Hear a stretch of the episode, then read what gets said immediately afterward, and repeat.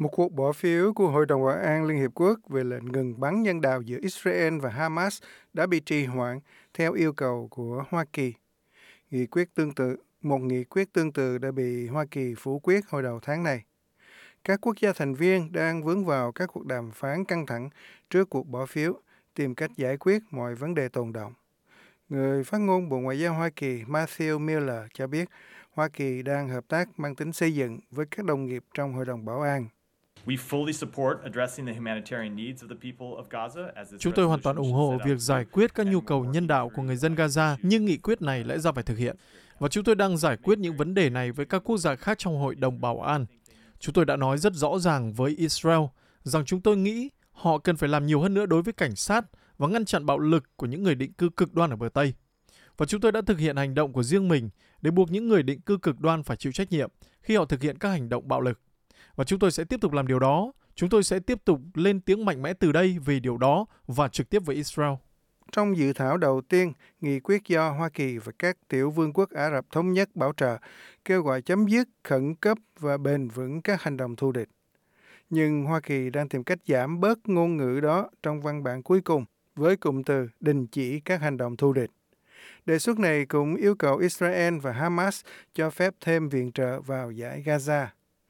Nghị quyết cũng yêu cầu Liên Hiệp Quốc giám sát việc hỗ trợ được thực hiện qua các tuyến đường bộ, đường biển và đường hàng không. Điều phối viên đặc biệt của Liên Hiệp Quốc về tiến trình hòa bình Trung Đông, Thor Wennesland cho biết ông sẽ kêu gọi các thành viên Liên Hiệp Quốc bỏ phiếu ủng hộ đề xuất này. Việc cung cấp viện trợ nhân đạo ở giải Gaza tiếp tục đối mặt với những thách thức gần như không thể vượt qua. Trong bối cảnh sự truyền dịch ở quy mô không thể tưởng tượng được và sự thù địch năng động, hệ thống ứng phó nhân đạo đang ở trên bờ vực. Các bước đi hạn chế của Israel bao gồm cho phép nhập thêm nhiên liệu, thực phẩm và khí đốt là tích cực, nhưng chưa đạt được những gì cần thiết để giải quyết thảm họa nhân loại trên mặt đất. Một nghị quyết của hội đồng cần ít nhất 9 phiếu thuận và không có sự phủ quyết nào của năm thành viên thường trực là Pháp, Mỹ, Trung Quốc, Anh hoặc Nga. Tổng thống Israel Isaac Herzog cho biết Israel đã sẵn sàng cho một đợt ngừng bắn nhân đạo khác để bảo đảm an toàn cho các con tin còn lại đang bị giam giữ ở Gaza. Ông Herzog nói rằng giờ đây tùy thuộc vào Hamas để biến điều đó thành hiện thực. Israel sẵn sàng cho một lần tạm ngưng bắn nhân đạo khác và viện trợ nhân đạo bổ sung để có thể thả con tin. Và trách nhiệm hoàn toàn thuộc về lãnh đạo Hamas Yahya Sinwar và ban lãnh đạo của Hamas. Người đứng đầu Hamas Ismail Haniyeh chuẩn bị tới Cairo để tham gia một loạt các cuộc đàm phán cấp cao với người đứng đầu cơ quan tình báo Ai Cập và các quan chức cấp cao khác. Họ dự kiến sẽ thảo luận về khả năng ngừng bắn ở Gaza và trao đổi tù nhân với Israel.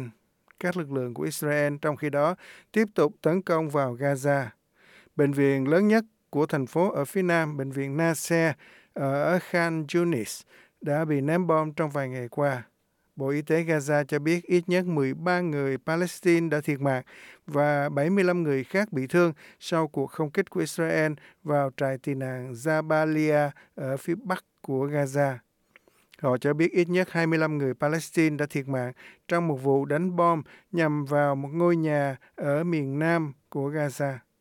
Trong một diễn biến khác, hàng trăm người biểu tình ủng hộ Palestine ở Úc đã tập trung bên ngoài tòa thị chính Sydney, trong khi Thủ tướng Anthony Albanese phát biểu tại Viện Lowy hôm 19 tháng 12.